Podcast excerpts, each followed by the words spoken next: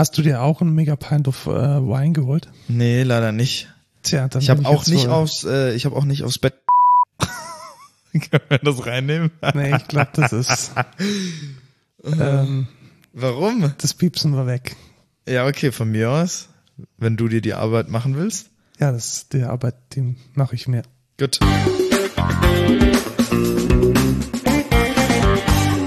Hallo und willkommen zur 82. Folge Code Culture Podcast. Ich bin der Lukas. Und ich bin der Markus und wir reden einmal die Woche über. Ja, über was eigentlich? Code und Nerdkultur. So steht's, glaube ich, in unserem, in unserer Beschreibung vom Podcast. Ähm, wir arbeiten beide bei der Excentra GmbH. Und beginnen gleich mit dem Feedback und Rückblick von äh, letztem Mal und was wir so erlebt haben. Und ich muss tatsächlich sagen, also lass uns einfach nicht mehr über Twitter reden. Ja, ich, ich glaube das auch ist nicht. einfach eine absolute Katastrophe. Jetzt hat äh, Musk alles on hold gesetzt oder doch nicht, keine Ahnung. Ähm, Ja. Ich glaube, das ist einfach kein Ich komme auch nicht mehr mit. Ich weiß nicht, was der letzte Stand ist, aber er interessiert mich auch nicht wirklich. Also der, der letzte Stand war, glaube ich, dass er gesagt hat, ähm, Ähm, er, er will jetzt doch nicht, weil er das Gefühl hat, dass zu viele Fake-Accounts bei Twitter unterwegs sind. Ähm, ja. aber er könnte doch dagegen was machen. Ja, aber äh, weißt du, wenn, wenn er halt versucht, eine, ein, ein Price-Tag dran zu machen, Ja. dann ist das ja irgendwie so x Euro oder x Dollar für jeden aktiven User. Ach so, ja, Und wenn er okay. dann halt irgendwie weiß, dass da irgendwie 20 Prozent sind Schätzungen, 20 Prozent äh, Twitter selbst geht von 5 Prozent aus und das ist, glaube ich, schon eine, ja, eine, eine erhebliche Zahl von. Fake-Accounts. Und ja, mein Gott, also keine News mehr von äh, Twitter und Musk gibt's dieses Mal nicht im Newsblog. Haben wir jetzt endgültig äh, abgesägt. Was du teilweise abgesägt hast und ich auch, ähm, jetzt wieder Warning, wir sind Apple äh, Fanboys. Ähm, wie, wie nennt man das? Apple Jünger? Ja, genau, oder? Ja, unreflektierte Konsumenten. Genau. Ja. Und zwar hast du dir einen HomePod geholt, einen HomePod Mini, um genau zu sein. Genau, weil ich wollte tatsächlich mal schauen, wie es ist ohne Alexa, weil mich der ich, Echo Spot heißt das Ding, glaube ich. Echo Spot, Echo Nee, Dot, Echo Dot. Echo Dot Ja. äh, echt genervt hat. Also die Hälfte der Zeit hat er mich nicht verstanden und die andere Hälfte der Zeit hat er irgendeinen Quatsch erzählt. Deswegen äh, wollte ich mal testen, wie sie der HomePod so macht und bisher eigentlich ganz gut. Ja, auf meine Empfehlung hin, aha, möchte ich nur kurz hier gesagt haben, um hier ein bisschen die Lor Lorbeeren einzuheimsen. Du hast gesagt, ein HomePod ist gut und ich habe ihn, glaube ich, sofort bestellt. Ja, beim, genau, Beim, beim ja. Hamburger Essen. Ja, in der ja, wir waren, genau, wir waren in der Osterie und dann meinte ich, ja, also ich finde den HomePod super, du gehst direkt in den Apple Store, okay, gekauft.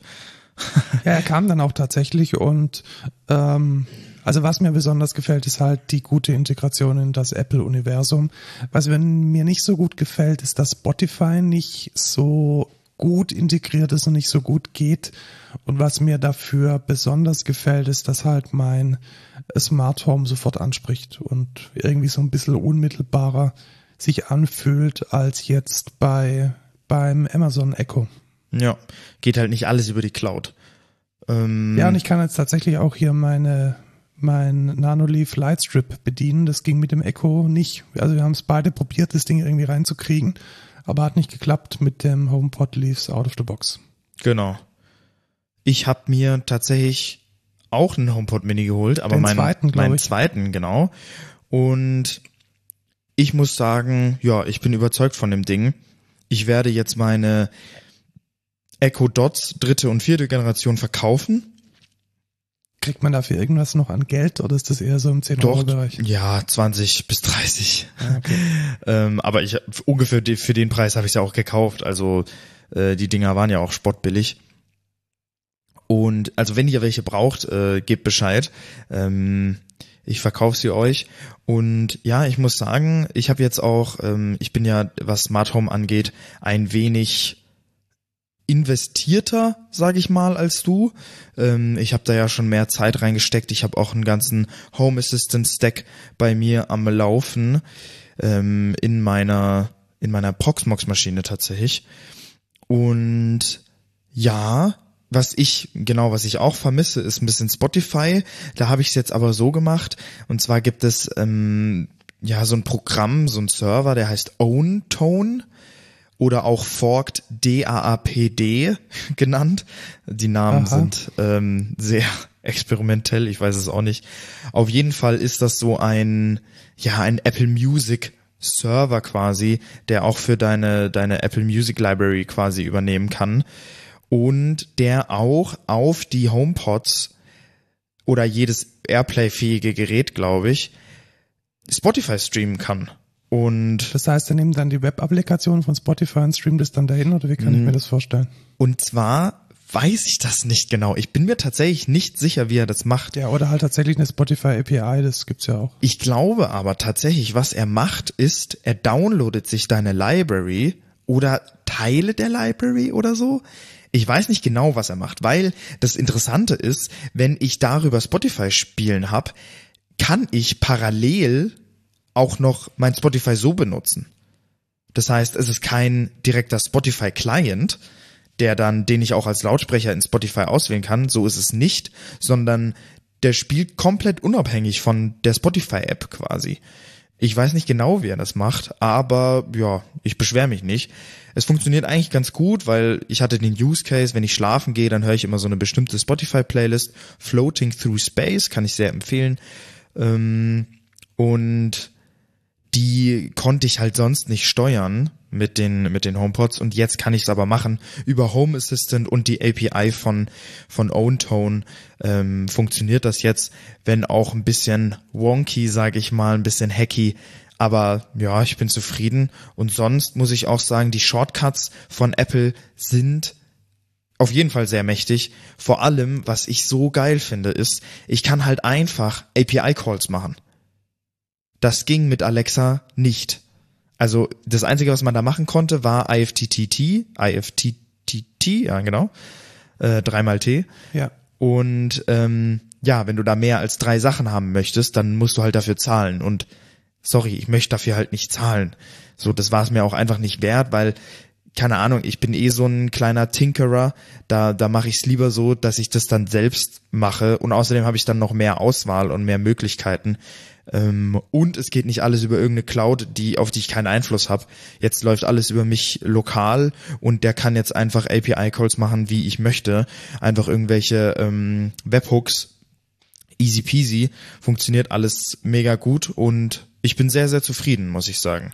Ja, dann pack doch mal Links in die Show Notes, weil ich glaube, das sind noch nicht drin, Ja, das mache ich auf jeden Fall. damit man sich das mal auschecken kann. Ja, und was ich auch sagen muss, ist, was geil ist, ist, dass ich jetzt natürlich on, äh, weißt du, überall, von überall aus, quasi mein Smart Home auch mit einem Sprachassistenten steuern kann, den ich auch unterwegs benutze. Ja, das stimmt. Das habe ich auch als einen großen Benefit wahrgenommen, dass die die Siri halt überall ist. Richtig. Also überall, wo ich, ich habe auch ziemlich oft meine Kopfhörer drin und Ja. ähm, das ging halt vorher nicht, also weil das immer übers, ich weiß gar nicht, wie es dann ging, wahrscheinlich über die Web APIs und alles irgendwie so mehr schlecht als recht. Und jetzt ist äh, mein komplettes Smart Home halt immer da Ja. und immer ab. Und da ist der äh, HomePod als Zentrale schon wertvoll.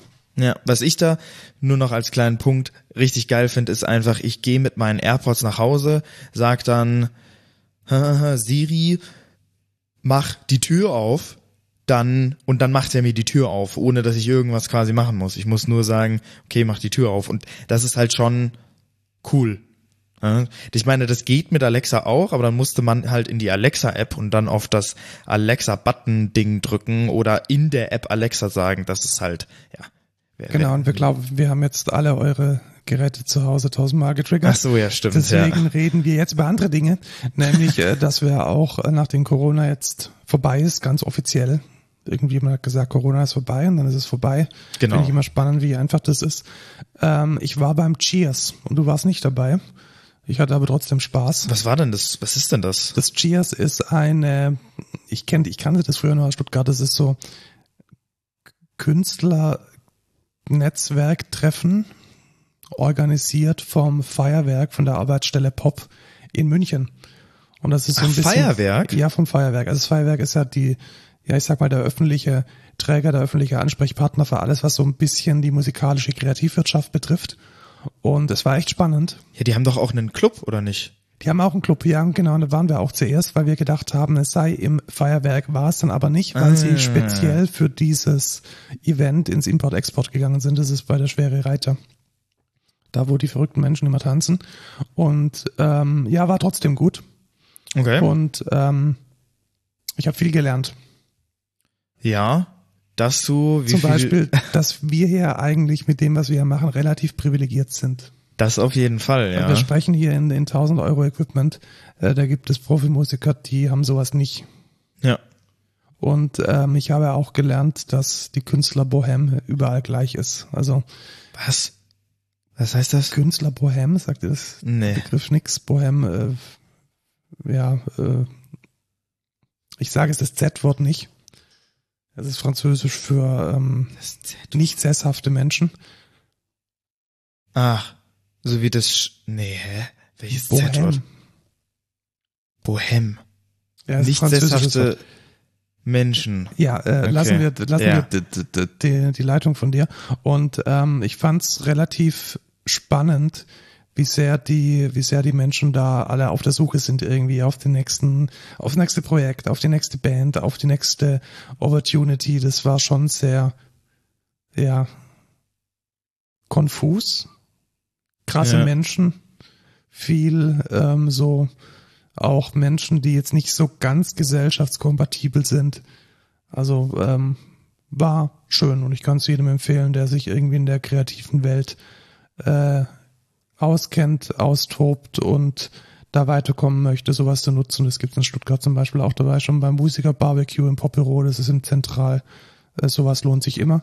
Und nächstes Mal solltest du mitgehen, weil ich glaube tatsächlich, dass es eher so für für, für so Newcomer gut geeignet ist und jemand, der eigentlich eine Band hat, der ist da fast schon ein bisschen ja, fehl am Platz, Mhm. weil man da ja schon das gemachte Nest irgendwie hat und da dann irgendwie links und rechts noch was anderes aufzutun, will man vielleicht an der Stelle auch gar nicht. Ja.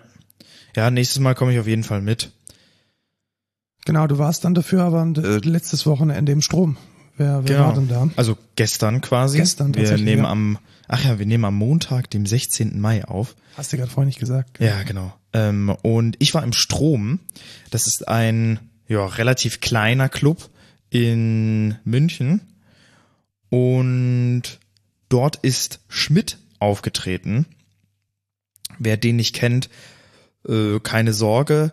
Der hat aber ja schon relativ hochkarätige Features gehabt. Ich glaube, der hat auch einen Feature mit Crow, mit Rin, mit Marjan. Wer die Artist kennt, der ist auf jeden Fall mit im Game dabei. Der Schmidt macht ja neuartigen Deutschrap auf jeden Fall. Ist nicht so das Typische, was man kennt. Ähm, und ich feier den. Und viele andere auch. Also es waren, glaube ich, was weiß ich, 100, 200, irgendwie sowas, ähm, Leute da. Und es war echt cool. Äh, es gab kein Voract, was mich gewundert hat. Oder war es wahrscheinlich sogar relativ, ja, Stunde, zwei wahrscheinlich irgendwie Ja, anderthalb, glaube ich, Ja. tatsächlich. Ähm, war jetzt natürlich nicht so lang, was mir sehr entgegenkam, weil ich von dem restlichen Wochenende schon sehr fertig war. Aber ja, mega performt, mega cool. Auch Looping Stations tatsächlich, Teile des Beats ähm, selber live on Stage gemacht. Und insgesamt der Flair war cool, ähm, relativ down to earth. Es waren da ein paar Fans dort, die auf jedem anderen Konzert auch schon waren auf der Tour. So richtige Tryhards. So richtig schöne äh, Groupies, die dann Ja. hinterher. Ja, schön. ja. Und das Pein also die hatten, die hatten für fast jeden Song quasi so eine Einlage, wo die dann irgendwas auf die Bühne geworfen haben, so Blumen oder so Geld und so. Und ähm, die eine hat dann noch so ein Schild hochgehalten mit Darf ich mal mitrappen? Ähm, und Was ja. ihr dann natürlich äh, verboten wurde. Tatsächlich, er hat dann, er meinte dann irgendwie, ja, lass uns später drüber reden und hat dann einfach nicht mehr drüber geredet. ich fand das so gut. Ey, man, man muss auch immer im Mittelpunkt stehen, oder? Ja, genau. Und auch äh, danke an die Band, die, die äh, ich mit meinem CVM als nächstes äh, gebucht habe, dass sie abgelehnt haben, einen Heiratsantrag auf der Bühne zuzulassen. Ja. ja. Weil äh, ich weiß nicht, was manche Leute, es ist immer so ich glaube, manche Leute haben da einfach kein Gespür dafür, wie cringy und wie, Ja. wie, wie, wie, wie auch unpassend das ist und in letzter, in letzter Konsequenz auch wie, wie unfair es ist, erstmal gegenüber dem Künstler, der auf der Bühne steht, und Ja. dann aber auch gegenüber den Menschen, die halt Geld bezahlen, den Künstler zu sehen und nicht irgendwie dich. Ja, richtig. Ich verstehe das auch nicht. Weißt du, der Künstler hat sich überlegt, okay, was macht er für eine Show? So, und alle Elemente, die er drin haben möchte, die sind drin. So, und dann muss man da noch extra irgendwas rein interpretieren, interpretieren, interpretieren? Ja. Ja, oder auch, das ist ja in gewisser Weise so ein Kapern von der, von der Show und Ja, richtig. Das finde ist so nicht angebracht. Ja, dann, das ist so lächerlich. Ja, auf jeden Fall. Ich fand das Konzert ziemlich geil. Ich habe äh, auch ein bisschen gefilmt. Vor allem hat er sogar neue Songs vorgestellt von seinem Album, was jetzt am 20. rauskommt. Das finde ich tatsächlich immer schwierig, weil, also eigentlich will ich doch Songs nicht zum ersten Mal live hören, sondern die will ich doch zum ersten Mal auf dem Album hören. Ja, weiß ich nicht. ist- Ich finde das cool. Ich finde das, das macht so ein. ja, es hat, es hat schon, es ist schon ein spezieller Moment. Ja. Aber es geht dann halt auch keiner mit. Das ist dann halt ein Song, den, Das stimmt. den niemand kennt. Das ist, Außer die drei, äh, die, auch schon auf jedem auf Konzert jedem waren. Konzert ja. waren und schon 100 Bootlegs gehört haben, ja. Ja. Aber ja, finde ich immer ein bisschen schwierig. Also in Maßen ja, aber so komplett. Ich finde es auch immer schwierig, wenn irgendwie sich so ein Album verzögert und auf einmal stellt die Band dann ein Album vor, das noch gar nicht draußen ist. Also so Ja. ist es auch immer mega, mega stressig. Naja, aber das zum Strom, ich fand's sehr geil, kann ich sehr empfehlen, cooler kleiner Club. Ähm, vor allem das Display vorne am Strom ist geil. Das ist wie so ein altes American Theater, ähm, wo dann so, ich weiß nicht, wie man das nennt. Weißt du, was ich meine? Wo dann oben so steht, wie, wie in Amerika diese, diese Movie Theaters, welcher Film quasi Ach, kommt. du, du, du meinst mit diesen, mit diesen langen äh, gotischen Schriften, so Bebas Neue, irgendwie sowas so. Ja, ja, genau, genau, genau. Und dann äh, steht da so äh, Schmidt, dass heute Schmidt auftritt. Und ich finde das, ich finde, das hat so einen eigenen Flair einfach. Ja, ich weiß, was du meinst. Äh, Strom Presents steht da, glaube ich, immer und dann drunter. Ja, genau, genau, genau. Und das fand ich auch ganz cool. Wir haben sogar, wir haben sogar den Künstler vorher vor ähm, vor dem ja vor dem Strom gesehen, wie er irgendwie gerade rein ist zum Soundcheck oder so. Das war auch ganz cool. Naja, das zum Feedback und Rückblick, oder? Ja, machen wir mal einen Knopf dran und gehen weiter mit den News. News. Und wir beginnen mit Security tatsächlich. Äh, kennst du Heroku? Ja, natürlich. Was ist ein Heroku? Das ist ein ja, Cloud-Service, äh, mit dem man seine Applikationen deployen kann. So ein All-in-One-Ding. Das ist jetzt nicht so was wie AWS, eher kleiner geschnitten, sage ich mal. Direkt für bestimmte Applikationen gedacht, die man da sehr schnell bootstrappen kann, äh, hochfahren kann, äh, die dann direkt online sind 24/7. Oder? Ja, so kann man sagen. Also es ist so ein bisschen eine, eine Plattform ohne, also erstmal viel, viel älter als Kubernetes und dieses ganze Cloud-Ding Lambdas jemals war. Ja. Und ich glaube, so der ursprüngliche Business Case war, push halt da irgendwie dein Git hin und die sorgen dann schon dafür, dass es läuft. Ja. Und ähm, ja, denen ist der Quelltext verloren gegangen, weil jemand auf ihr GitHub zugegriffen hat. Und das Problem war dann offensichtlich, dass ja, da irgendwelche Tokens verloren gegangen sind und das ist dann schon ein bisschen fishy, finde ich. Warum? Weil man sollte ja eigentlich keine Geheimnisse im GitHub haben. Aha, doch, im Actions Runner schon. Ja, ja, das, ja, Und die können halt verloren gehen, wenn die jemand deletet. das stimmt. Die können verloren gehen. Weil man Ähm. kann sich die auch nicht mehr auslesen, glaube ich, im GitHub, sondern da kann man dann nur noch drücken, wenn man die deleten möchte. Und wenn die natürlich nicht nochmal irgendwo gespeichert sind, dann sind die halt weg. Richtig, und dann sind irgendwie OAuth-Tokens aufgetaucht und das war dann auch nochmal Oh, okay. ja, schwierig. Also es gibt einen länglichen, länglichen ähm, Support-Artikel und das Update von tatsächlich zehn Tagen ist das letzte. Ja, es ist, sie wissen es irgendwie nicht und es hinterlässt ein gutes, ein ungutes Gefühl. Okay. Das hinterlässt ein ungutes Gefühl und zeigt eigentlich umso mehr, dass diese ganzen Cloud-Plattformen halt, ja, Es ist halt schwierig. Ähm, ich glaube, dass Salesforce der Owner von Heroku ist, hat damit nichts zu tun. Ich denke, die Teams sind es jung, also man kann es jetzt sicherlich nicht auf Salesforce schieben, aber da ist einiges schiefgelaufen. Und ähm, dass man irgendwie in, in zehn Tagen es nicht hinkriegt, da erstens die Lücke zu finden und zweitens dann auch noch in der gescheiten Kommunikation den Leuten zu sagen, was sie tun sollen, beziehungsweise was denn jetzt tatsächlich die Ursache war und welche Schritte notwendig sind, um die Probleme, die man offensichtlich hat, zu, äh, zu lösen und zu mitigieren als Kunde von Heroku, war dann schon ein bisschen stressig. Ja, gut, dass wir nicht bei Heroku sind. Ja, ich glaube, äh, mit, mit Java ist man auch gar nicht so gut aufgehoben. Ich glaube, das, das ist eher so, auch, ja. push hier dein NPM, dein, dein Node irgendwie hin und dann geht's schon. Also ja. das ist so ein bisschen die, die Idee. Dann habe ich äh, mit Spannung gelesen, dass Google, Apple und Microsoft sich auf ein passwortloses Login-System, passwortlose Authentication geeinigt haben. Heißt es, dass die alle das gleiche benutzen? Nee. Ja, ja? die werden den gleichen Standard benutzen, und oh. zwar Fido. Und das ist schon, ja, finde ich, finde ich spannend. Habe ich noch nie gehört. Ähm, ich habe es tatsächlich ähm, gelesen, als Quarkus in seinem neuen Update das Ding jetzt auch unterstützt. Und ja, also die Idee ist letzten Endes, dass es so eine Art äh, Token Flow ist mit dem zweiten Faktor auf dem Handy. Und dass das dann eben an den äh, an die Secure Enclave zum Beispiel von iOS gebunden mhm. ist. Also letzten Endes dein, entweder dein Fingerabdruckscanner auf alten iPhones oder dann eben deine Gesichtserkennung, ähm, äh, Face Unlock. Face ID. Äh, Face ID, genau. Ja. Ähm, die dann über eine API auf deinem iPhone ähm, verwendet wird. Und ja, vielleicht ist das, vielleicht ist das eine Lösung, weil viele Menschen eben ja einfach schlechte Passwörter haben.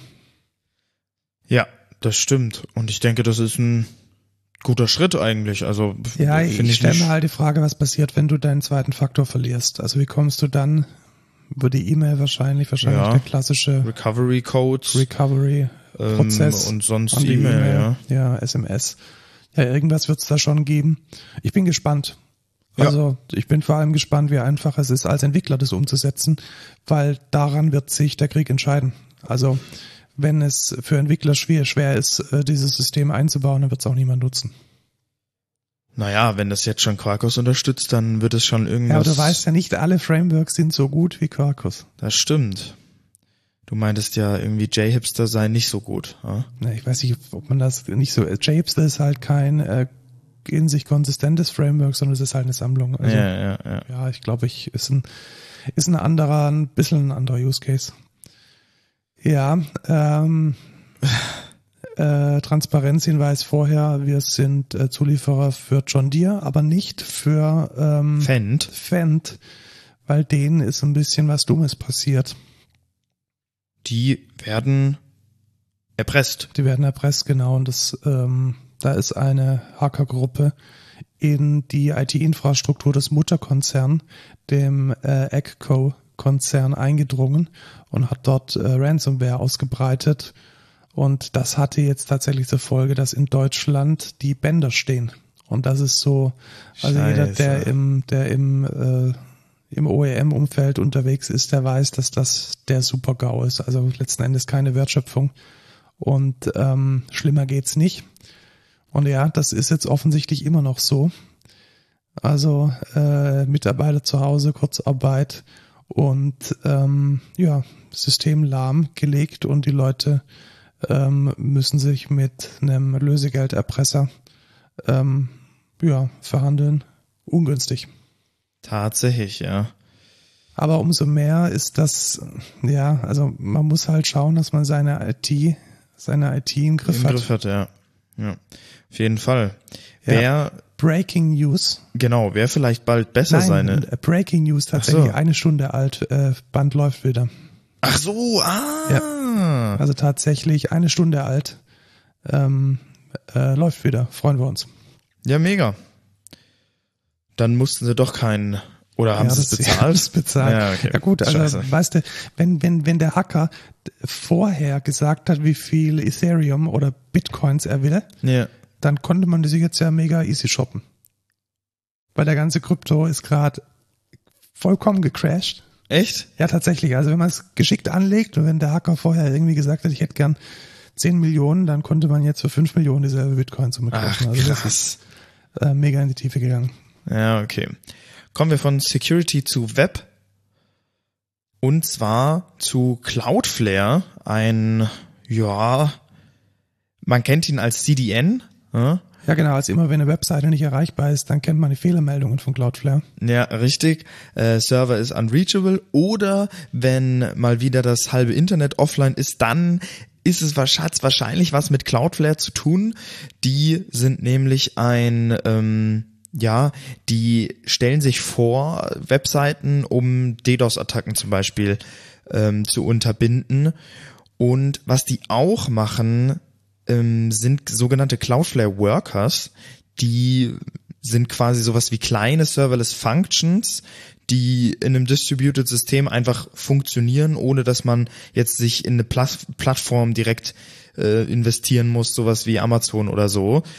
Ähm, und diese Worker waren Closed Source, sind jetzt aber Open Source. Das bedeutet, man kann jetzt auch in seiner eigenen Infrastruktur bereits implementierte Worker laufen lassen. Richtig. Und ja, einfach cool, würde Ja. ich sagen. Ist aber, äh, machen wir uns nichts vor, das ist natürlich auch ähm, eine strategische Geschäftsentscheidung. Zu sagen, man stärkt die eigene Plattform, indem man grundsätzlich mal eine Kompatibilität mit einem Open Source Stack herstellt. Weil natürlich, was passiert ist, es wird mehr Code geben, der mit diesen Workern kompatibel ist und damit auch Ja. incentiviert man sich äh, die Nutzung der eigenen Plattform und es ist letzten Endes eine Win-Win-Win-Situation. Also ich denke sowohl für die Entwickler, die diese Worker schreiben, als auch für die, die ein Need haben, die Worker laufen zu lassen, als dann letzten Endes auch für Cloudflare, die damit ihre Infrastruktur stärken. Ja, aber ähm, ich denke, das ist gar nicht so tragisch, weil ich glaube, das ist nicht mal so krasser Code, den du dann nur für den Worker schreibst. Ja, also Ne? die Lambdas sind ja meistens relativ Genau. ähm, simpel gehalten. Ja, ist ja relativ pluggable auch. Also ich denke nicht, dass da so ein Ja, aber- kranker Buy-in ist. Ja, ist es nicht, aber du weißt schon, wie es ist. Also ja, ja, klar, klar. man entscheidet sich mal, also ich, uns geht's ja genauso. Wir schauen uns bei einer Lösung zuerst mal die Lizenz und die äh, die- Möglichkeit, eine selbst zu hosten und wenn da dann irgendwie steht, äh, talk to us oder schick hier mal eine E-Mail hin, Ja, dann ist das erstmal ähm, ein ganz großes Argument gegen etwas. ja, richtig. Wer Ähm, auch so einen Button hat, äh, talk to us, ist Superbase. Das stimmt. Was ist ein Superbase? Das ist Ja, Superbase ist sowas wie ein, ja, wie kann man das beschreiben? Clicky Bunti, API-Baukasten. Ja, sowas wie Airtable vielleicht ein bisschen, wenn man das kennt. Ähm, ein Stack, mit dem man eine, eine Postgres, die direkt ansprechbar ist über eine REST API und aber auch modellierbar und veränderbar durch eine UI von Superbase quasi ist. Ja, also ja, das hat's glaube ich ganz gut erklärt. Also eine eine grafische Oberfläche, um eine beliebige SQL-Datenbank mit einem Modell zu versehen. Ja, beliebige SQL. Ich glaube, Superbase ist nur PostgreSQL tatsächlich. Ich bin mir aber nicht sicher. Also eine, eine Datenbank mit SQL zu versehen und darauf dann eine API zu kleben. Es geht REST und GraphQL mit Authentication, ein bisschen Storage ist noch dabei und kleine Edge-Functionen, die das, das ist so eine, wie du, wie auch die, die Worker, die wir gerade vorgestellt Gibt's haben. die Functions mittlerweile? ja, die gibt's tatsächlich. Wow. Die gibt es. Die war ja, die waren lange in jetzt ähm, in Planung. Ja, sie sind halt, ja, halt, Ja, es- TypeScript, Ja, JavaScript. sind halt ja das, was sie halt sind. Aber ähm, ich fand das Konzept immer sehr geil, ähm, wenn man so schnell irgendwie was weiß ich ein Prototyp machen möchte oder wenn man keinen Bock hat jetzt eine REST API dafür zu entwickeln. Ja, das stimmt. Also man ist halt relativ schnell auf einem Stand, wo man eine funktionierende API hat und du hast recht, das ist tatsächlich nur Postgres. Aber warum reden wir über, über Superbase? Äh, die haben Venture-Kapitale eingesammelt und ich weiß immer nicht, ist es ein Red Flag oder ist es ein super geil, kann man sich für die Leute freuen. 80 Millionen in der Series B Funding und ähm, die Hauptinvestoren weiß man tatsächlich gar nicht. Ähm, die sind, glaube ich, ähm, disclosed. Ja, was bedeutet das? Das bedeutet letzten Endes, dass Superbase irgendwie anfangen muss, gescheit Geld zu verdienen, um diese Investoren dann auch irgendwann auszahlen zu können. Das stimmt. Ja. Aber ich denke, das kriegen die ganz gut hin, weil sie bieten ja sowas wie eine Plattform an. Das heißt sowas wie, ähm, wir hosten euch einen Superbase ähm, Server oder einen Project und ähm, ja, managen alles für euch. Oder ihr könnt es self hosten. Und ich finde, sowas ist immer the way to go. Also wenn man jetzt wirklich den Need hat, das selbst zu hosten und dann halt alles selbst zu verwalten, ist ja fein, aber wenn du sagst, okay, das muss jetzt halt laufen, dann zahlst du halt das Geld und äh, kaufst es auf deren Plattform. Ja, kann ich. Ich glaube, der Need ist tatsächlich, äh, ich weiß nicht, ob der in der Chefetage ankommt. Ich frage mich immer, was ist der Kunde da dafür? Weißt du, weil, weil kein App-Entwicklung. App-Entwicklung schon klar, aber kein, kein Big Enterprise sagt jetzt, yo, lass uns hier mal unser nächstes strategisches Projekt auf so einer Plattform bauen. Das passiert ja. halt wer nicht. weiß? Weiß ich nicht. Ja, ich glaube, das sind tatsächlich eher so wahrscheinlich mittelgroße Firmen, so aus so Start-up-artigen Kontexten. also wir? Ja, wir sind das ja schon 20 Jahre alt. Ja, das Ähm, stimmt. Aus so Start-up-artigen Kontexten, die so ein bisschen schnell irgendwas reißen müssen. Und ich weiß nicht, ob der Markt dafür groß genug ist. Aber wird sich zeigen. Ich bin gespannt, wie es sich entwickelt. Ich auch. Und äh, ich freue mich, dass es jetzt offensichtlich Kapital gibt, um zum Beispiel so Funktionen wie die Edge Functions und andere tolle Dinge, die noch auf der Roadmap sind, dann auch tatsächlich zu bauen.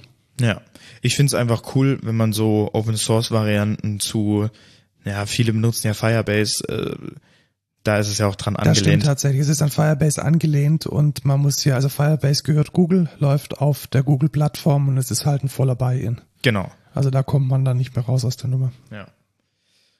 Ja. Kommen wir Zur zu Hardware. Hardware. ja, und genau. es geht weiter mit Open Source, würde ich behaupten. Ja, und zwar genauso, wie man es perfekt macht, damit alle zufrieden sind und der Open Source Gedanke komplett ähm, perfektioniert wird. Das ist Sarkasmus gewesen gerade von Markus. Und zwar geht es um Nvidia. Die haben ihren Open Source, äh, ihren GPU-Kernel-Module für Linux ähm, geopen sourced. Aber, also erstmal äh, Applaus, Applaus, äh, das will man schon seit über 20 Jahren oder so gefühlt. Und äh, Nvidia wollte es einfach nicht, wohingegen AMD schon seit über zehn Jahren ähm, komplett Open Source ist und das auch super funktioniert bei AMD. Deswegen war bisher und bleibt auch wahrscheinlich noch ein bisschen Go-To-GPU in der Linux-Szene immer noch AMD. Und jetzt dachte sich Nvidia, ey, wir wollen jetzt auch Open Source machen. Und wie macht man denn Open Source am beschissensten, so wie Nvidia das macht? Erstmal einen Commit machen. Also, Also einen Commit einen machen. Commit machen. Die ganze alte Commit-History existiert einfach nicht mehr, sondern einfach einen Commit machen, wo man 2000, über 2500 Files mit über einer Million Zeilen äh, committet. Ähm, nur das Base-Module vom GPU-Kernel drin hat. Das heißt, alle, alle wichtige Business-Software, also sowas wie ja Display-Output oder so, packt man da nicht rein, weil das wäre ja richtig geil, wenn man das hätte. Dann könnte man auch was mit anfangen. Ja, genau. Und genau das hat Nvidia gemacht. Es ist, ja, Tja, mal wieder, ähm, wie Linus Torvalds, äh, Torvalds es äh, so schön gesagt hat, fuck you Nvidia. ähm, ja, wer das, ähm, wer, wer den Clip kennt, weiß, wovon ich rede. ja, also es ist auf dem Papier Open Source. Es hat nichts mit einem Open Source Gedanken zu tun. Ja, äh, wird interessant, was sich, ähm, was sich da in der Zeit so entwickelt, ob es irgendwann wirklich die Möglichkeit gibt, Nvidia auf Linux richtig zu nutzen. Ähm, Wir hoffen es. Wir sind uns jedoch nicht sicher. Was allerdings sicher ist, ist, dass es bald die Ikone, die Revolution in der Rezeption von Musik nicht mehr geben wird. Der iPod wird wow. eingestellt. Der iPod wird eingestellt. Der iPod wird eingestellt. Das ist schon ein, ein Teil der. Auch ein Teil von mir. Es ist ein Teil der Musikgeschichte, muss man definitiv Ja, das so auf sagen. jeden, es Fall, ist, auf jeden Es Fall. hat revolutioniert, wie wir äh, Musik hören. Das kann man definitiv sagen. Es Genau. war der Durchbruch damals der MP3. Ähm, man wurde mobil, es die, die Ablöse der CD auch Man letzten hat- Endes die Motivation von illegalem File Richtig, Sharing ja, das wollte ich auch gerade sagen. und letzten Endes der Beginn vom Ende der CD und von den Schallplattenverkäufen und vielleicht auch der Beginn vom Ende des der großen Umsätze in der Musikindustrie. Natürlich wurde jetzt inzwischen alles abgelöst durch Smartphone. Also das Smartphone hat den iPod vollumfänglich ersetzt und damit ist, glaube ich, auch der Grund relativ schnell erklärt. Kein Mensch braucht das Ding heute mehr, weil es halt alles auf deinem Smartphone zu hören und zu konsumieren ist.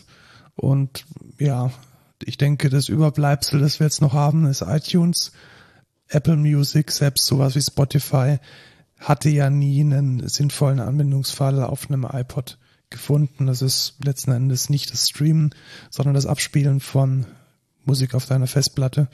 Und Ja. als solches ist es, glaube ich, ein wichtiges Kulturgut. Ich glaube, der Ur-iPod mit dem drehbaren Wheel in der Mitte ist eine Design-Ikone geworden. Und schade, aber auch angebracht, dieses Kapitel mal abzuschließen. Es wurde an der Zeit. Ähm, ich hatte tatsächlich auch einen iPod Touch damals. Ähm, ich glaube ein Dreier oder so. Ich weiß es nicht mehr. Ähm, dann habe ich den gejailbreakt und äh, habe mir dann da drauf WhatsApp geladen. Ähm, das waren noch Zeiten. Also ich hatte Cydia. Ich hatte tatsächlich nicht den Ur-iPod, sondern ich hatte den ersten mit Farbdisplay tatsächlich. Also da kam dann irgendwann der iPod- iPod Photo, hieß der, glaube ich. Äh, und den gab es in Schwarz und in Silber, beziehungsweise Schwarz und Weiß. Und ich hatte den in Schwarz mit einer silbernen Rückseite und der hatte schon relativ viel äh, MB. Also man konnte dann tatsächlich, ich konnte meine komplette CD-Sammlung da drauf packen und das war schon was wert. Ja, schon geil. Ja, ich habe das tatsächlich, ich habe das dann quasi als Smartphone tatsächlich genutzt für WhatsApp. Ich konnte bloß nicht telefonieren, aber es war äh, ziemlich cool. Ja, äh, schöne Zeit. Äh, ich vermisse es ein bisschen. Das war so, weißt du, das, das war halt auch in gewisser Weise, man hatte da noch den Nerv, Alben komplett durchzuhören und das war einfach ein bisschen was anderes äh, als heute, wo man diesen, diesen absoluten Überfluss an Musik hat, den Spotify vor einem ausbreitet. Es war ein bisschen eine minimalistischere Zeit. Ja, apropos Minimalismus und äh, Überfluss an Musik und overpriceden äh, Sachen, die sich niemand holen wird, außer vielleicht Markus und Tobi. Der- Teenage Engineering. Der OP1 ist da. Wuhu. Nächste News. Du, du. was ist denn der OP1? Beschreib mal, was du vor dir siehst. Ja, das ist halt so ein minimalistisches, äh, wie nennt man das? Synthesizer? Ja, so ein Synth, keine Ahnung, da kann man halt so Tasten drücken, irgendwelche Knobs drehen und da wird eine Kuh drauf displayed. Wow. Und ich kenne ich kenn diese, ich kenne Teenage Engineering nur durch Die diesen YouTuber wahrscheinlich. durch ein YouTube-Video von der Swedish House Mafia, ähm, wo die quasi mit diesem Ding einen Song gemacht haben.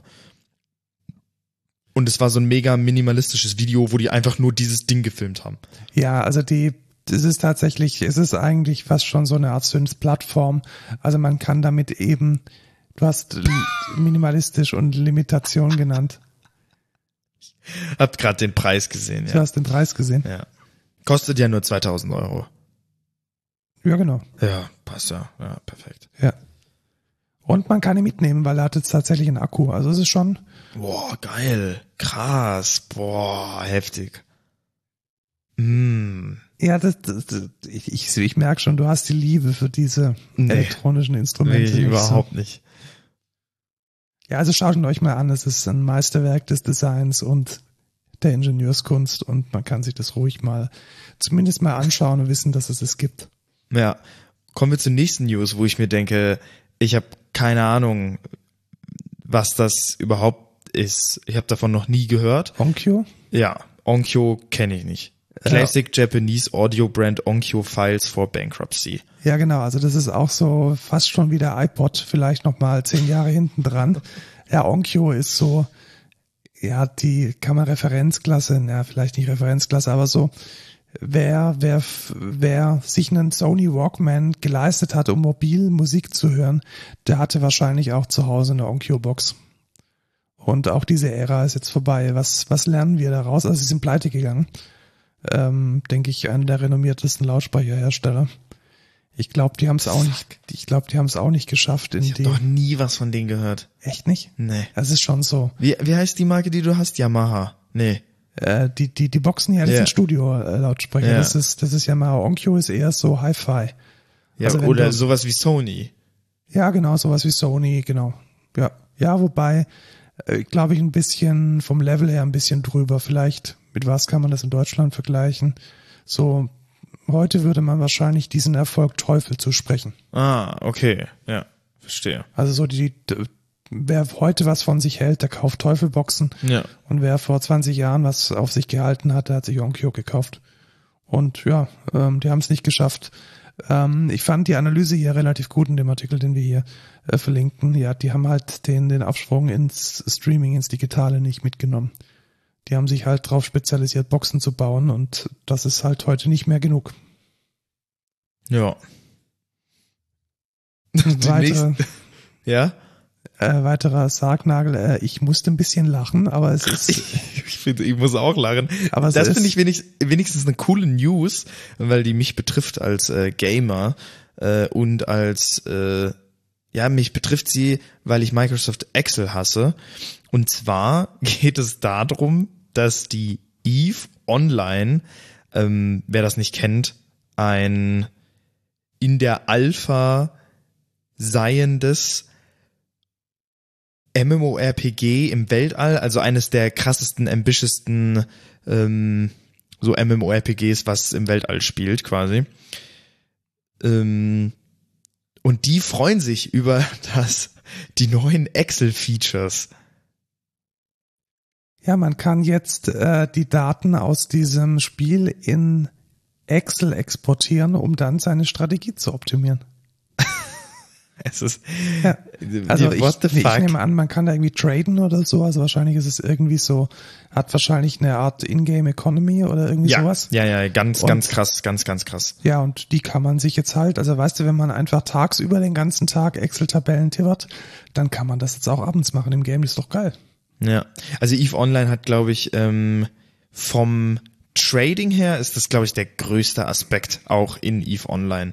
Ähm, deswegen ergibt das natürlich schon Sinn, aber ich finde es trotzdem sehr lustig. Also stell dir jetzt mal tatsächlich vor, du, du hast dann dein Game und du, du handelst in diesem Game und du optimierst es dann mit denselben Buchhaltungstools, mit denen du. Das ist aber, das ist, das ist ganz viel so. Das ist ganz, ganz, das, du kannst dir das gar nicht vorstellen. Das ist in jedem MMORPG so.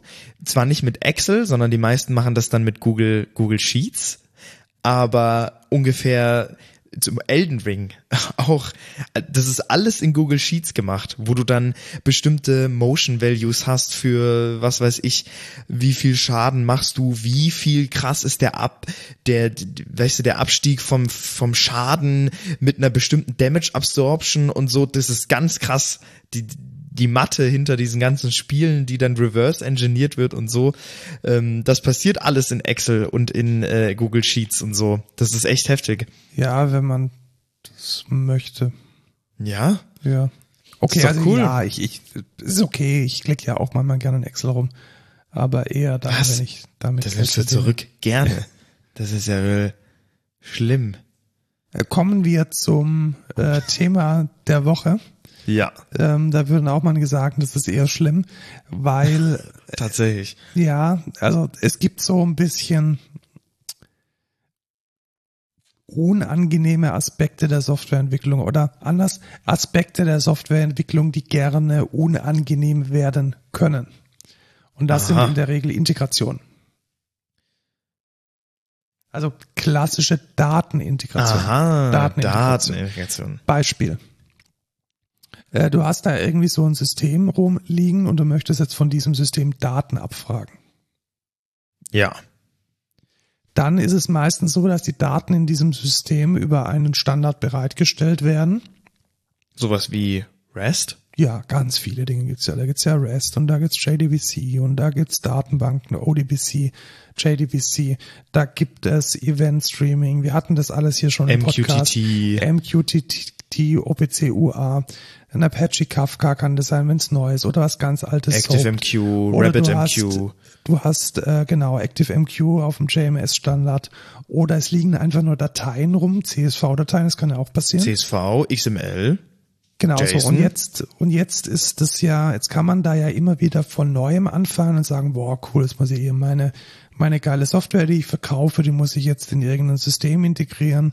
Und ja, ich fange jetzt an mit einem Java-Modul, welches mir dann meine SOAP-Schnittstelle anspricht. Ja gut, dann muss ich die Daten irgendwie transformieren und ich muss dann wahrscheinlich auch irgendwie noch synchron oder asynchron irgendwas machen. Vielleicht muss ich einen ACK schicken, wenn irgendwie als, als äh, Response auf den Request, wenn ich gehuckt werde oder ich muss irgendwie was nochmal auf die Queue legen oder es von der Queue äh, äh, pollen oder äh, poppen. Das sind ja alles Dinge, die du lustig findest.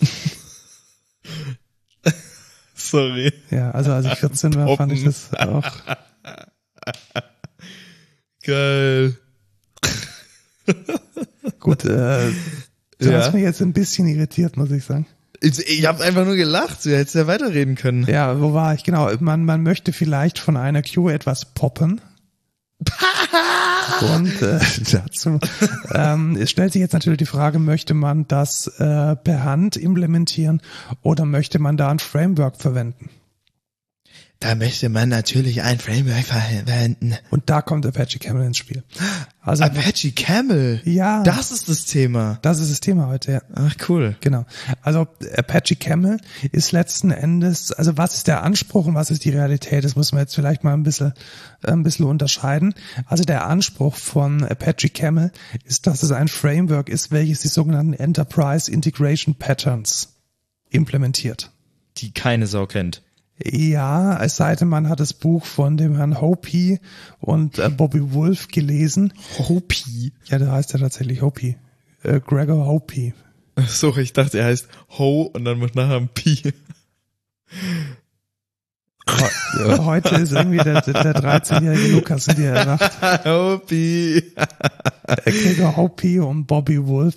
Ähm, ich habe das tatsächlich mal im Studium vorbeifliegen sehen und auch irgendwann mal auf irgendeine Klausur auswendig gelernt und dann vergessen. Das ist eine, ja, eine Sammlung von, ich würde mal fast sagen, klassischen Patterns, die wir eigentlich gar nicht mal als Pattern heute wahrnehmen würden. Also zum Beispiel Ja, so- sowas wie ein Message Channel oder Pipes, also dass man einfach Ergebnisse von einer, von einem Schritt in den anderen, ähm, in den anderen ähm, überführt oder sowas wie ein Dead Letter Channel oder Dead Letter, Dead Letter Queue, in denen äh, Messages landen, die man nicht ausliefern konnte, Message Bus, dass man Daten transformiert, dass Das man eher Korrelationsidentifier hat. Also es sind alles so, Gegebenheiten, die schon da sind. Genau, Oder nicht? also ja, also richtig, also so Dinge, wo ich mir halt auch, wo, oder wo man sich irgendwie als Informatiker überlegt, ja, das kann man jetzt irgendwie in ein Lehrbuch packen. Genau, man kann es jetzt, man kann es jetzt sch- hinschreiben, aber jeder weiß eigentlich, äh, ja. Genau, Das und jeder, richtig, und jeder weiß eigentlich, dass es, dass es es gibt. Und ähm, genau, also sowas, vielleicht, es gibt auch ein paar, die sind ein bisschen, die sind ein bisschen ähm, äh, tiefgehender, zum Beispiel sowas wie Saga-Pattern, hat man vielleicht schon mal gehört. Aber diese Patterns, die werden jetzt von Apache äh, Camel umgesetzt. Also da gibt es jetzt in der in diesem Framework Methoden, die man äh, verwenden kann, um diese Patterns umzusetzen. So, und das ist das ist mal die Frage, ja, und, und jetzt, was mache ich jetzt da damit? Jetzt wird's nämlich spannend, weil man kann diese Patterns umsetzen. Das ist die eine Seite der Medaille. Das ist so das, wo man vielleicht, wo sich Apache Camel auch im Selbstbild ein bisschen sieht, ja, ich kann ja voll die geilen Patterns machen. Äh, und ich kann die dann auch alle mit diesen Enterprise Integration Patterns alle umsetzen. Aber das ist eigentlich gar nicht der Business Value, sondern was ist der Business Value? Es gibt halt tausende Extensions für Camel, die alle möglichen Standards unterstützen. Und das ist das, wofür man es hauptsächlich verwendet. Ähm, die heißt diese Extensions, die heißen bei Apache Camel Component. Und was könnte jetzt so eine Komponente sein? Du hast gerade vorhin schon ein paar genannt. Also es gibt hier alleine mindestens 30 Komponenten, die eine fertige API-Anbindung an irgendwelche AWS Software as a Services haben. Zum Beispiel AWS Lambda, Kinesis, S3, SQS, SES, STS, MSK, Managed Streaming für Apache Kafka und äh, der der AWS Elastic Kubernetes Service, also der ganze Elastic Search Klon Quatsch, alles am Start und die API ist einfach mit zwei bis drei Parametern, Konfigurationsparametern ready to use. Also, wie ich Camel immer gerne zusammenfasse, ist, ich krieg was und mach was draus. Ja, genau, und dann schickst du es woanders wieder. Genau. Hin. Und genau das ist dieser, dieser Split in dieser Realität, den ich jetzt gerade ein bisschen äh, aufarbeiten wollte. Also so im Selbstbild ist es das mega geile Enterprise Integration Pattern Framework. Ja. Aber in der Realität nutzen es die Leute, um Daten von A rauszulutschen, Ach so. leicht zu transformieren und Ja, in B genau. wieder reinzustecken. Ja. Und das ist 99 Prozent der Anwendungsfälle und Just Works. Ja, genau. Und warum Just Works? Weil es halt wirklich hunderte, wahrscheinlich sogar eine, eine vierstellige Anzahl von Komponenten gibt, mit denen man diese Daten in irgendeine beliebige Quelle, aus irgendeiner beliebigen Quelle auslesen kann und in eine andere Quelle wieder reinpacken kann. Ja. Wollen wir mal ein Beispiel machen? Mach mal ein Beispiel. Ich mache mal ein Beispiel. Stellen wir mal vor, wir haben ein, wir wollen eine, ein, ein, ein Bot implementieren, der immer dann, wenn ein Jira-Ticket erstellt wird und dieses Jira-Ticket eine große Severity hat, eine hohe Severity, also besonders schlimm ist, dass ich dann per Telegram informiert werde. Mhm. So, jetzt würde ich dann recherchieren, was kann denn Jira? Jira kann erstmal nur Webhooks. Das heißt, es kann, wenn ein Ticket erstellt wurde, dieses Ticket synchron über einen HTTP-Endpunkt irgendwo abliefern. Ja. Und dann brauche ich, wenn ich Telegram verwenden möchte, in der Telegram API wieder einen Request, der ganz anders ausschaut und eine ganz andere Payload hat, als Jira macht. Und da schicke ich dann die Nachricht, die Chat-Nachricht, die ich schicken möchte, hin. Genau. Und da kann ich jetzt dann sagen, hey, pass mal auf, äh, liebes Camel, lese mal bitte die Daten, die reinkommen, und zwar an diesem Endpunkt, zum Beispiel Jira Hook, transformiere mir dann die Payload von dem Request, zum Beispiel das JSON, das hat, was weiß ich, ähm, Description, Name und Severity. Und dann wird das transformiert in, ich konkateniere den Titel mit einer Fettschrift als HTML ähm, Entität und dann danach die Description ganz normal und packt das Ganze in einen Paragraph und das dann nochmal irgendwie äh, als Body von einem neuen Request, den ich dann an die Telegram API schicke. Und das Ganze geht dann in fünf Zeilen. Das ist so der typische Anwendungsfall. Geht auch sowas wie, ähm, ich brauche Daten von einer, von einer Soap API, ähm, möchte jetzt aber vielleicht nicht in äh, was, was liefert Soap zurück? XML? genau, irgendwelches komisches XML und du möchtest jetzt nicht Archäologie betreiben, Genau. um diese SOAP API in deine Anwendung zu integrieren, weil deine Anwendung nur REST kann. Dann Ja. geht es genauso. Das heißt, du würdest dann auch wieder sagen, das hier ist meine, meine äh, Quelle, das ist die SOAP API. Und die matche und transformiere ich jetzt zum Beispiel von Soap, hole mir da die Payload als XML raus, transformiere dann die XML gegeben diesem Schema, das ich habe, in ein JSON und dieses JSON kann ich dann, oder machen wir es mal ganz toll und dieses, ähm, ich transformiere es nicht von XML nach JSON, sondern von XML auf Afro und lege es dann auf eine Kafka Queue. Ja. Und ähm, das Ganze funktioniert einfach einfach. Ich glaube, das ist der große, der große Wert dahinter. Man hat wenige sehr, und da, da kommt jetzt so ein bisschen der Nachteil, es ist halt unglaublich kompakt. Also man muss schon genau wissen, was man tut, weil jedes Wort und jeder Buchstabe und jedes, jeden Slash und jedes, jeden String, den man da reinklebt, hat schon eine ganz spezielle Bedeutung. Und da muss man manchmal ein bisschen aufpassen, dass man da genau versteht, was man eigentlich macht. Wie kann man Apache Kafka jetzt verwenden? Ich denke tatsächlich, dass Apache Kafka früher vielleicht so ein bisschen so als Integrations, so die, die Stecker und die Steckdosen in einem Monolithen. Ich glaube, die große Renaissance hat erfahren über die ganzen Microservice-Patterns, die so im Sidecar-Pattern, im Ambassador-Pattern ähm, ganz servicenah oder ganz konkret einen Service adaptieren. Und ich denke, dafür ist es einfach super gut. Das heißt, man kann damit sehr gut einen Ambassador-Pattern schreiben, indem man zum Beispiel äh, vor einen Service, den man, über den man keine Kontrolle hat, vor einer API, über die man keine Kontrolle hat, diesen Ambassador klebt, der dann die Daten von dieser API transformiert und in einem Format ausgibt oder zur Verfügung stellt, welches dann von meinem eigenen Service besonders gut konsumiert werden kann. Ja. Und äh, es lohnt sich tatsächlich, also ich könnte mir auch, also wahrscheinlich würde ich, wenn ich irgendwie so ein bisschen Heimautomation machen müsste und irgendwie Dinge miteinander verdrahten, würde ich wahrscheinlich eher zur Apache Kafka greifen, weil ich es einfach kann. Nicht Kafka, mhm. Camel, weil ich es einfach kann. Ja. Und ähm, ich denke, dass auch sowas wie, was weiß ich, IFTTT, kleine Anbindungen oder wenn man ähm, mit äh, sowas wie einer Notion API oder mit einer anderen REST API so kleine Helferlein und kleine Integrationen machen möchte, ist das eine super Sache. Man kann Apache Camel mit allen JVM-kompatiblen Programmiersprachen verwenden. Klassischerweise macht man es mit Java oder mit Kotlin, was eine Sache ist, die ich nicht so gut finde, einfach weil ich nicht so gut damit klarkomme, aber was trotzdem viele Freunde hat. Man kann diese ganzen Routen so nennt sich das dann, wie man die Dinge miteinander verdrahtet. Und man kann auch die ganzen ähm, Konfigurationen, also so die, was ist die Quelle, was ist die Senke mit XML konfigurieren.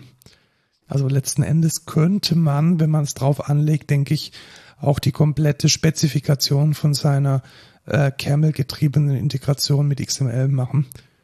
Ja, muss man sich halt überlegen, ob das so sinnvoll ist. Ja. Ich möchte auf zwei Dinge nochmal eingehen. Äh, Ding Nummer eins, wenn ich jetzt tatsächlich so einen kleinen, wie ich gerade vorhin schon gesagt habe, so einen kleinen äh, Ambassador Service machen möchte, da ist Quarkus ein super Framework für, weil mhm. Quarkus eine echt sehr, sehr gute Integration anbietet und diese ganzen Komponenten, die Apache äh, Camel bereitstellt, auch gut enkapsuliert in so kleine Microservices. Und das zweite, was man sich mal anschauen sollte, ist Atlas Map, weil Atlas Map tatsächlich die Möglichkeit bietet, dass man zur Compile-Zeit, das ist ganz wichtig, also es ist, es ist kein Laufzeit-Mapping, es ist ein Compile-Zeit-Mapping mit einer UI so Datentransformationen machen kann.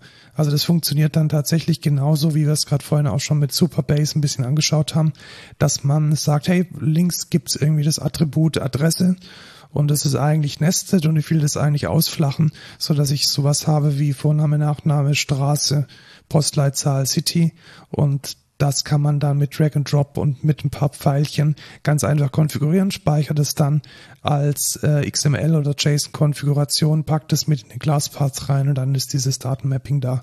Man muss dann gar nicht viel Code schreiben, sondern man kann in der UI seine Daten transformieren und das ist in der heutigen serviceorientierten Welt relativ geil.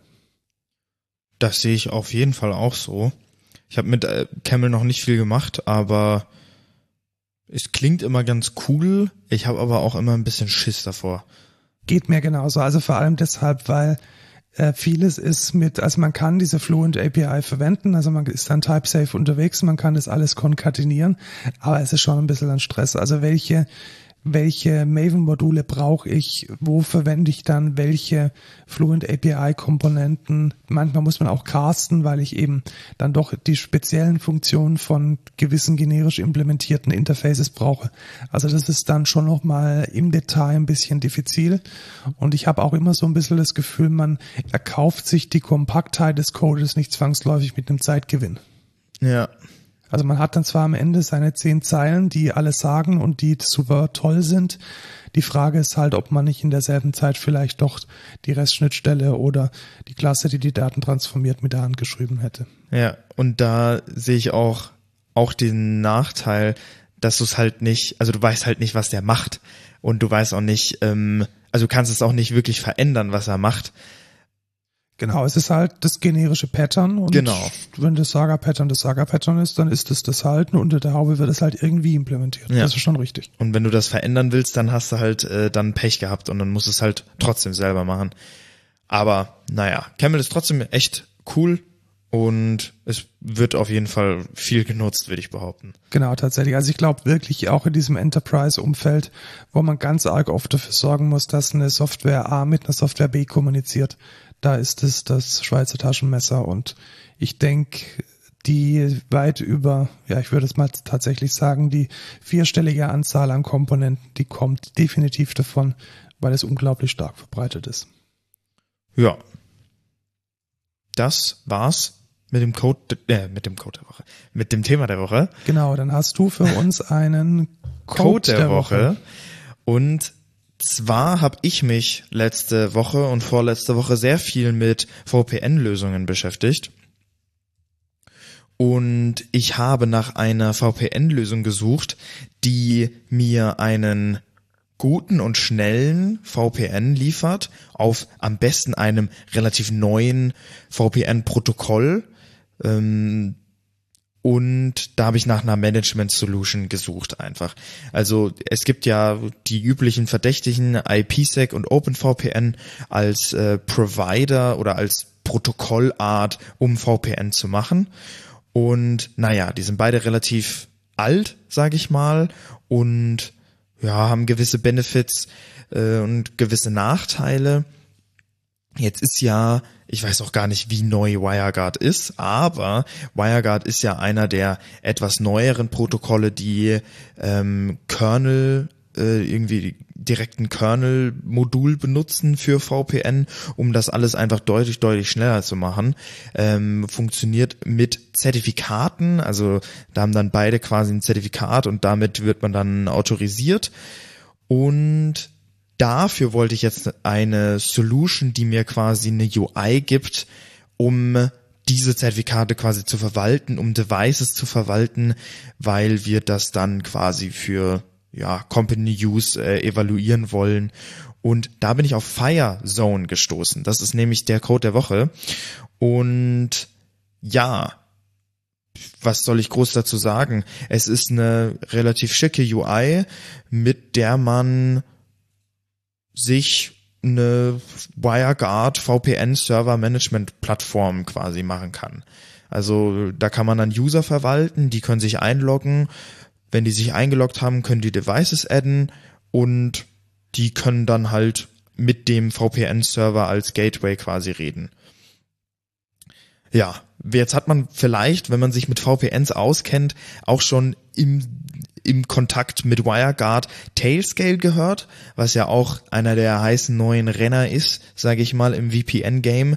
Was Tailscale aber im Vergleich zu ähm, Firezone ist, ist, dass Tailscale ein Mesh-Network, Mesh-VPN-Network ist. Das heißt, jede Node in diesem Mesh-Netzwerk muss Tailscale quasi am Laufen haben, damit alle miteinander reden können.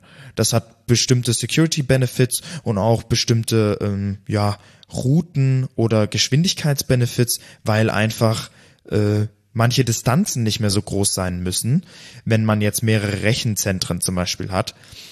Das macht aber in unserem Kontext natürlich keinen Sinn. Wir haben eine Location, da muss man halt in das Netzwerk rein, was man da schon aufgesetzt hat.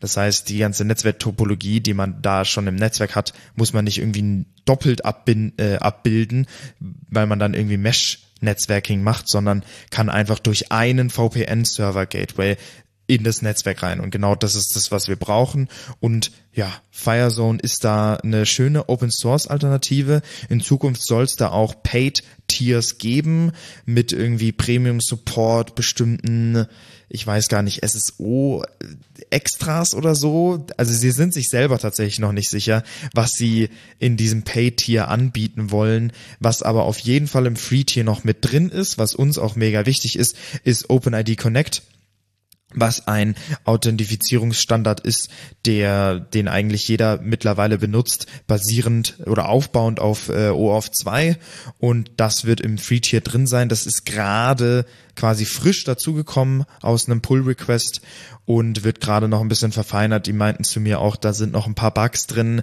ähm, und das fixen die in dieser Woche aber.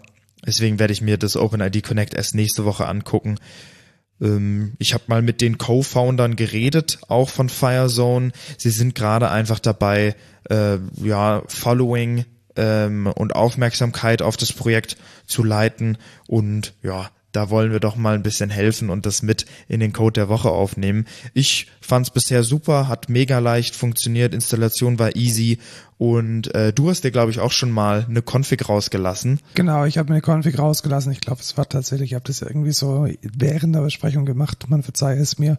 Und es war mega easy. Ja. Also ich war in drei Minuten im VPN irgendwie Stöpsel gezogen vom, äh, vom Kabelnetzwerk und es hat alles funktioniert das war schon ziemlich geil. Ja. Und ja, ich kann Firezone auf jeden Fall empfehlen. Wer nach einer WireGuard-based VPN-Lösung sucht, genau. Ja, coole Sache. Dann würde ich weitermachen mit einem ähm, No-Code der Woche. Den du dir gerade. Den ich gerade eben äh, reingetragen habe. ähm, ich war ja vor Gut, dass ich, gut, dass ich so lange Zeit. Ja, ja genau, du hast mir einfach Zeit gegeben, ja. hier nochmal einen No-Code äh, reinzupacken. Ähm, wenn kein Corona ist, reise ich ja ziemlich gerne. Und ich will nicht sagen, dass es jetzt der heilige Gral ist, aber es löst ein Problem, das ich oft habe. Äh, wenn du mit Freunden verreist oder wenn du irgendwie so Dinge planst, ich finde, da ist es immer sehr schwierig dafür, ein gescheites Medium zu finden. Warum? Äh, so ein Reiseführer ist äh, auf Papier, den kann man schlecht teilen, den kann man irgendwie schlecht dynamisch anpassen. Notion habe ich jetzt mal versucht für einen Trip äh, nach Dresden zu verwenden, um da so eine Grobplanung zu machen. Aber was da halt nicht gut ist, dass Notion halt keine Semantik, keine Kenntnis von der Karte hat. Ah, ja. Also da hast dann oft das Problem, dass du dir zwar eine wunderschöne Datenbank äh, aufbauen kannst mit den Museen und mit den Sehenswürdigkeiten, die du besuchen möchtest, aber es fehlt die Anordnung auf einer Karte und die ist dann, vor allem wenn man zu Fuß unterwegs ist oder das irgendwie eine sinnvolle Reihenfolge kriegen muss, die man mit den Öffis gut erreichen kann, echt stressig. Und da habe ich mir jetzt die letzten Tage, bin ich über Newsletter auf Tripsy gestolpert und es schaut ganz gut aus und deswegen so mit leichtem Vorbehalt eine Empfehlung. Was macht Tripsy? Äh, Tripsy ähm, springt genau in diese in diese Nische ein, dass man damit seinen Trip, seine Reise planen kann. Das heißt, ich kann ähnlich wie bei Apple Maps mir oder ich mit der Datenbank von Apple Maps kann ich mir die einzelnen äh, Sehenswürdigkeiten oder auch die einzelnen Schritte, wenn ich fliege oder sonst irgendwas mache, damit reinpacken. Ich kann mir zum Beispiel auch meine Dokumente, meine Tickets alle mit reinpacken. Das Zeug wird gesynkt auf meine mobilen Devices und ich kann es teilen mit meinen Freunden, mit denen ich dann unterwegs bin, die Reise zu machen. Aber auch nur, wenn die ein iPhone haben. Genau, und jetzt kommt's auch nur, wenn die ein iPhone haben. Und äh, es ist sehr, sehr viel hinter dem Paid-Tier. Und dafür braucht man die Premium-Version und die ist leider relativ teuer. Es ist ein gutes, es ist ein gutes Tool. Man bezahlt dann allerdings seine 39 Euro per annum. Alles klar. Oder 5 Euro im Monat, wenn die Reise halt in einem Monat vorbei ist. Und ja, da muss man sich dann schon entscheiden, ob man äh, diesen Price Tag Vor allem Äh. muss dann halt auch jeder ein iPhone haben. Wann kommt das vor? Das ist halt auch, Also im Moment hast du Freunde, die kein iPhone ja, haben. ich habe viele Freunde, die und denen iPhone hast du noch nicht die Freundschaft gekündigt. Äh, Ich fast, ja, fast. Das, äh, ja. Also es ist schon, es ist ein Premium-Produkt und als solches muss man es auch sehen. Es Ja. schaut sehr, es schaut sehr fresh aus. Es ist schon, es ist auf jeden Fall schick. Also ich muss schon sagen, ähm, von der UI her und auch von der User Story her, mega coole Idee auch einfach. Du kannst dann sagen, okay, ähm, Montag Anreise, okay, um 12 machen wir das, um 13 machen wir das, äh, bla bla bla. Und das ist halt, das ist cool.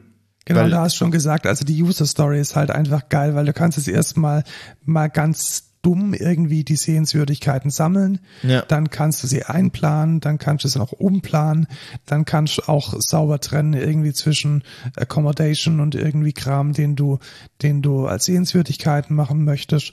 Restaurants sind mit drin, es ist alles gut eingebunden in irgendwelche äh, Reviews von TripAdvisor und Co. Also es, es ist schon eine feine Sache und ich denke, ähm, ich werde es mal bei meiner nächsten Reise dann ausprobieren. Ich habe ein bisschen die Hoffnung, dass es sich schöner anfühlt als Notion. Und ich glaube, das war tatsächlich auch das Problem, das ich mit Notion hatte.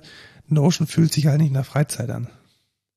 Das stimmt. Weißt du, was ich meine? Es sieht Ja, aus wie so, ja, ein, es ist halt ja. eine Datenbank, es ist ein Excel und es war so schwergewichtig. Also obwohl Notion eigentlich schon sonst echt eine, eine coole Sache ist und ich sehr gern damit arbeite, hat man, glaube ich, wenn man auch unterwegs ist, nicht das Mindset, da jetzt Nee. in fette Tabellen reinschauen zu wollen. Außerdem lädt Notion immer ewig. Gut, kommen wir zur Verabschiedung. ähm, wir suchen Mitarbeiter, kommt zu uns, arbeitet bei Genau, uns. bekannt aus Funk und Fernsehen. Ähm, ihr habt vielleicht die Anzeige in, stimmt. im Bits und so jetzt tatsächlich Stimmt. gehört. Ähm, Ich habe ich hab mir sie bisher immer noch nicht ja, angehört. muss man machen. Ja, muss ich mal machen. Ähm, genau, wir suchen ähm, MitarbeiterInnen, die uns unterstützen im Frontend und Backend. Redet mit uns, schreibt uns eine Mail, besucht uns auf den Socials und tschüss Lukas. Ciao, Markus.